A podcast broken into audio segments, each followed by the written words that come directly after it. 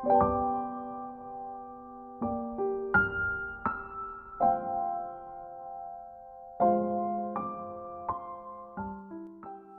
के पिता अभी भी सस्पेंड थे। उस पर उन्होंने कंगाली में आटा गीला कर दिया। सस्पेंशन के बाद उन्हें डिंडोरी से झाबुआ ट्रांसफ़र कर दिया गया था। पर पिता ने इस ट्रांसफ़र को अपने सम्मान के विरुद्ध माना और वह झाबुआ नहीं गए। अब उन्हें आधी तनख्वाह मिलना भी बंद हो गई। आर्थिक समस्या विकराल हो गई थी। मनोज को अब महीने के एक हज़ार रुपये मिलने भी बंद हो गए। पीएससी की पढ़ाई के शुरुआती दौर में ही उसका सामना भीषण आर्थिक संकट से हो गया। लेकिन वो जानता था कि इस संकट को कोसने या दुखी होने से कोई फ़ायदा नहीं है। इसलिए उसने यह तय किया कि वह अब कोई काम करेगा। बच्चों को ट्यूशन पढ़ाएगा। यह तय था कि अब बिना पैसे कमाए वह ग्वालियर में किसी तरह नहीं रह सकता था। एक दिन पांडे मनोज के कमरे पर आया। पिता के सस्पेंशन और बढ़ते आर्थिक संकट से दुखी मनोज ने पांडे को अपने पिता के संघर्ष और उनके सस्पेंशन की कहानी सुनाई। कहानी सुनाते समय वो अपने पिता को एक हीरो की तरह प्रस्तुत कर रहा था। उसे उम्मीद थी कि पांडे उसके पिता की महानता की प्रशंसा करेगा और ऐसे महान पिता के पुत्र के नाते उसका सम्मान भी पांडे की नज़र में बढ़ जाएगा। पर पांडे ने पूरी कहानी सुनकर उससे कहा, आपके पिता अपने अहंकार में अपने बच्चों का जीवन नष्ट कर रहे हैं। उन्हें अपने परिवार और बच्चों को छोड़कर सब की चिंता है। वो दूसरों को घटिया और खुद को श्रेष्ठ मानने वाले व्यक्ति हैं। मेरा विचार है कि आपको उनसे मदद की कोई उम्मीद नहीं रखनी चाहिए। उम्मीद के विपरीत पांडे द्वारा दिया गया पिता का चरित्र चित्रण उसे पसंद नहीं आया। लेकिन पांडे की बात पर ध्यान न देकर वो अपने पिता को श्रेष्ठ व्यक्तित्व का धनी ही मानता रहा। उसने पांडे से कहा, पांडे, तुम अभी नहीं जानते हो कि ईमानदारी के रास्ते में कितने संकट आते हैं। मेरे पिता, एकदम खरा सोना है, एकदम ईमानदार। उसकी बात सुनकर पांडे के चेहरे पर व्यंगात्मक हँसी तैर गई, पर उसने मनोज से कुछ नहीं कहा। मनोज ने पास की रतन कॉलोनी में एक एक घर खटकाकर, घंटी बजाकर ट्यूशन के बारे में पूछा। तीन चार महिलाओं ने तो मना कर दिया कि उनके घर में बच्चे ही नहीं है। एक महिला ने कहा कि उसका बच्चा क्लास टेंथ में है और उसे केवल गणित और फिजिक्स के टीचर की ज़रूरत है। अब गणित और फिजिक्स तो उसके बस का नहीं था। एक महिला ने कहा कि उसके बच्चे सेवन्थ क्लास में हैं, पर वो इंग्लिश मीडियम के विद्यार्थी हैं। वह पूरा सिलेबस इंग्लिश मीडियम में तो नहीं पढ़ा सकता था। कई दिनों तक घर घर जाकर ट्यूशन मांगने के बावजूद उसे एक भी ट्यूशन नहीं मिला। मनोज को अब अपने ऊपर गुस्सा आने लगा था। क्या वो सौ रुपए के ट्यूशन के लायक भी नहीं था? उसे अपने सपनों पर अब संदेह होने लगा था। उसने अपनी डायरी खोली और उसमें लिखना शुरू किया। मैं अपने आप को कितना होशियार मानता था। पर आज आज मुझे समझ आ गया कि मैं कितना अयोग्य हूँ। मुझे कोई हक नहीं है इतने बड़े बड़े सपने देखने का। मुझे पता चल गया है अपना भविष्य कि मुझे वापस गाँव ही जाना पड़ेगा। मनोज मानसिक और शारीरिक थकान महसूस कर रहा था। उसे बुखार आ गया था। शाम हो चुकी थी, वह अपनी छत पर निराश बैठा, सूनी आँखों से आसमान ताक रहा था। उसकी डायरी पास ही रखी थी। तभी पांडे आ गया। उसने एक फीकी मुस्कुराहट के साथ पांडे का स्वागत किया। मनोज और पांडे कुछ देर चुपचाप बैठे रहे। पांडे ने उसकी डायरी उठाई और अंतिम पेज पढ़ने लगा। निराशा में डूबा मनोज का मन अब पांडे पढ़ रहा था। डायरी पढ़ने के कुछ देर बाद उसने केवल इतना कहा कि, तुम्हारी तबीयत ठीक नहीं है, आज खिचड़ी बनाकर खा लो। पांडे जब मनोज की डायरी पढ़ रहा था तब मनोज को लगा कि पांडे संवेदनशील है और उसके कष्ट को समझ रहा है। पर जब पांडे उसे खिचड़ी बनाकर खाने की सलाह देकर चला गया तो उसे पांडे पर बहुत गुस्सा आया। वो समझ गया कि शहर के लड़कों में संवेदनाएँ नहीं होती। इन्हें किसी के दुख से कोई मतलब नहीं होता। उसके दूसरे दोस्त भी बीए के बाद उसके संपर्क में नहीं थे। वो अब ग्वालियर में एकदम अकेला पड़ गया था। सुबह मनोज का बुखार बढ़ गया। उसके पास डॉक्टर को दिखाने के लिए बिल्कुल पैसे नहीं बचे थे। पूरा दिन वह बुखार में तपता रहा। पड़ोस की आंटी उसके लिए खिचड़ी बनाकर ले आई। अगले दिन दोपहर तक भी जब बुखार नहीं उतरा तो वो अपने पास के डॉक्टर जैन की क्लिनिक पर चला गया। डॉक्टर के सामने बैठकर उसने सबसे पहले कहा, सर मेरे पास आपकी फ़ीस देने के पैसे नहीं हैं। उसे लगा कि उसकी सच्चाई और दुख से डॉक्टर उसे बिना फ़ीस के देख लेगा और दवा दे देगा। पर डॉक्टर सावित्री भोजनालय के युवा मालिक जैसा भावुक और सरल नहीं था। मनोज के पास फ़ीस ना होने के कारण डॉक्टर ने उसे अपनी क्लिनिक से भगा दिया। मनोज डॉक्टर के व्यवहार से अंदर तक हिल गया। वो सोचता रहा कि कैसे कोई डॉक्टर जैसे पवित्र व्यवसाय करके भी इतना कठोर हो सकता है? उसके पास अब अपने गाँव जाने के अलावा कोई भी विकल्प नहीं बचा था। इसीलिए वो कैसे भी उस नैरो गेज ट्रेन के स्टेशन पर पहुँचा, जहाँ से छोटी लाइन की ट्रेन जौरा जाती थी।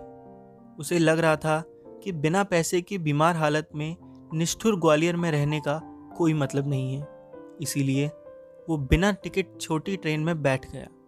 उसे याद तक नहीं कि कब वो इस बेहोशी की अवस्था में ट्रेन में तीन घंटे बैठा रहा और कब अपने गाँव पहुँच गया। तीन चार साल टेंपो चलाने के बाद दीपक ने टेंपो चलाना बंद कर दिया था। सेकेंड हैंड टेंपो बेच दिया गया था, जिससे उधारी के पैसे पटा दिए गए थे। घर की तरफ़ से पिता बिल्कुल बेफिक्र हो गए थे। उन्होंने घर पर ध्यान देना पूरी तरह बंद कर दिया था। गाँव में कुछ दिन रहने के बाद मनोज की तबीयत ठीक हो गई। माँ ने उससे एक दिन कहा बेटा तू अब ग्वालियर चलो जा। पढ़ाई पे ध्यान देवे। जो पाँच सौ रुपया मुँह पे धरे हैं तू रख ले। माँ की बेबसी देखकर उसकी आँखों में आँसू आ गए। उसने ग्वालियर जाने से पहले राकेश को अपने घर की मजबूरी बताई। राकेश ये जानता था कि मनोज इस समय बहुत कठिन समय से गुजर रहा है। राकेश ने उसका उत्साह बढ़ाते हुए कहा मनोज कुछ भी आ जाए। तू अपनी पढ़ाई ना छोड़िए। हमेशा ऐसे दिन ना रहेंगे। ये कठिनाई ही तुझे आगे बढ़ाएगी। मनोज के मन में राकेश के प्रति अचानक प्यार फूट पड़ा। उसने महसूस किया कि राकेश में और शहर के दोस्तों में कितना अंतर है। राकेश उसकी समस्याओं से कितना चिंतित हो जाता है, जबकि पांडे उसकी समस्याओं से उदासीन ही रहता है। इतना सोचकर उसने राकेश को गले लगा लिया। इस बार मनोज यह तय करके ग्वालियर आया कि चाहे कुछ हो जाए, वो ज़रूर कोई ना कोई नौकरी ढूंढेगा और भयानक पढ़ाई करेगा। इतनी पढ़ाई करेगा जिससे कि अगले एक साल की तैयारी में ही उसका पीएससी में फाइनल सिलेक्शन हो जाए। मनोज को ग्वालियर में आए हुए दो दिन हो गए। इस बार उसने कुछ प्राइवेट स्कूलों में नौकरी ढूंढी, पर कहीं भी उसे नौकरी नहीं मिली। बिना पैसे के अब वो ग्वालियर में पीएससी की तैयारी कैसे करेगा? उसे कुछ नहीं समझ आ रहा था। तभी शाम को पांडे उसके कमरे पर आया। उसने आते ही मनोज से कहा, मनोज, चलो तैयार हो जाओ। तुम्हारे लिए नौकरी ढूंढ ली है। मनोज जिस चिंता में डूबा हुआ था, उसे पांडे एक झटके से खत्म कर देगा, ऐसी उम्मीद उसे नहीं थी। लेकिन पांडे ने उम्मीद के उलट काम किया था। मनोज के लिए पांडे ने नौकरी ढूंढ ली थी। दोनों अपनी साइकिल से जीवजीगंज में पीजीवी कॉलेज की गली की ओर चल दिए। एक मकान के सामने पांडे और मनोज ने दीवार से अपनी साइकिल टिका दी। उस दरवाजे पर नेम प्लेट लगी थी, जिस पर लिखा था, जगदीश तोमर। मनोज को ये नाम कुछ जाना पहचाना लग रहा था। फिर उसे याद आया कि ये तो विवेकानंद केंद्र के तोमर जी हैं। तोमर जी से केंद्र में वो बहुत प्रभावित हुआ था। पर उसे नहीं पता था कि तोमर जी उसके कमरे से इतना नज़दीक रहते हैं। तोमर जी सफ़ेद धोती कुर्ता पहने हुए अपने पलंग पर बैठे हुए थे। पांडे और मनोज को देखकर प्रसन्नता से उन्होंने जोरदार ठहाका लगाते हुए कहा, आहा, आइए आइए। इतना कहकर फिर एक जोरदार ठहाका तोमर जी ने लगाया। पहले तो मनोज समझ ही नहीं सका कि तोमर जी अकारण ठहाका क्यों लगा रहे हैं। फिर उनके एक दो ठहाकों के बाद मनोज समझ गया कि तोमर जी आनंद की अवस्था में ऐसे ही ठहाके लगाते हैं। मनोज को देखकर तोमर जी ने कहा, आप तो विवेकानंद केंद्र में युवा प्रेरणा शिविर में रहे थे। मनोज को संतुष्टि मिली कि उसे तोमर जी ने पहचान लिया था। तोमर जी ने पांडे से कहा, अरे, ये तो बड़ा तेजस्वी युवक है। केंद्र के शिविर में इन्हें सर्वश्रेष्ठ प्रतिभागी का पुरस्कार मिला था तोमर जी के मुँह से अपनी तारीफ़ सुनकर मनोज के चेहरे पर एक मुस्कान तैर गई। पर पांडे ने तोमर जी से कहा, इन्हीं तेजस्वी युवक के लिए नौकरी चाहिए। इनके पिता इनसे भी ज़्यादा तेजस्वी है। वो दुनिया को बदलने का महान काम कर रहे हैं। इसलिए परिवार पर बेचारे जरा ध्यान नहीं दे पाते। तेजस्वियों के परिवार से आते हैं मनोज जी। तोमर जी ने पांडे का व्यंग सुनकर जोरदार ठहाका मारा। फिर बोले, तेजस्वी तो तुम भी कम नहीं हो पांडे, क्यों क्यों? पांडे और तोमर जी, जिनकी उम्र में 40 साल का अंतर था, दोनों मित्रों की तरह बात कर रहे थे। पांडे और तोमर जी के बीच ठहाकों का आदान प्रदान होता रहा। मनोज ने महसूस किया कि तोमर जी के आसपास कितना खुशनुमा और आनंद से भरा वातावरण है। दुख और तनाव तो जैसे तोमर जी के सामने ठहर ही नहीं पाते। नौकरी क्या है? साहित्य सभा की लाइब्रेरी संभालना है। दौलतगंज में है, सुबह शाम दो दो घंटे, तीन सौ रुपये मिलेंगे। मनोज चाहे तो लाइब्रेरी में भी रह सकता है। तोमर जी ने मनोज से कहा। मनोज प्रस्ताव सुनकर संतुष्ट हो गया। वो तीन सौ रुपये भोजनालय में खाने के देकर लाइब्रेरी में ही आराम से रहकर पढ़ सकता था। उसे अब ग्वालियर में टिके रहने का आधार मिल गया था। पीएससी की तैयारी करने की उम्मीद फिर से बनती हुई दिखने लगी। तोमर जी ने मनोज से पूछा तुम्हारे बीए का रिज़ल्ट कैसा रहा? तोमर जी के प्रश्न से मनोज अचानक अपने ख्यालों से बाहर आ गया। उसे तोमर जी के सामने अपने आप को योग्य सिद्ध करने का मौका मिल गया, समझो। उसने ब्रेड का टुकड़ा मुँह में रखते हुए तोमर जी से कहा अच्छा रहा, सर। 62 परसेंट आए हैं। वो भूल गया कि उसने पांडे को तो पचपन बताए थे।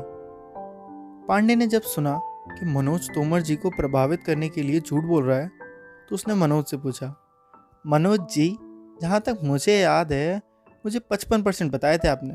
क्या मैं सही हूँ? मनोज ने तोमर जी को प्रभावित करने के लिए सेकेंड डिवीज़न को फ़र्स्ट डिवीज़न में बदल दिया था।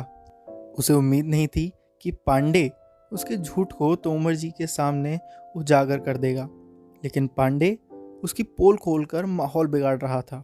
ब्रेड का टुकड़ा उसके गले में अटक गया। वो अंदर नहीं जा रहा था। वो समझ नहीं पा रहा था कि पांडे को क्या जवाब दे। लेकिन चतुर मनोज ने तुरंत विषय बदल दिया। सर, विवेकानंद जी पर आपका भाषण मुझे बहुत अच्छा लगा था।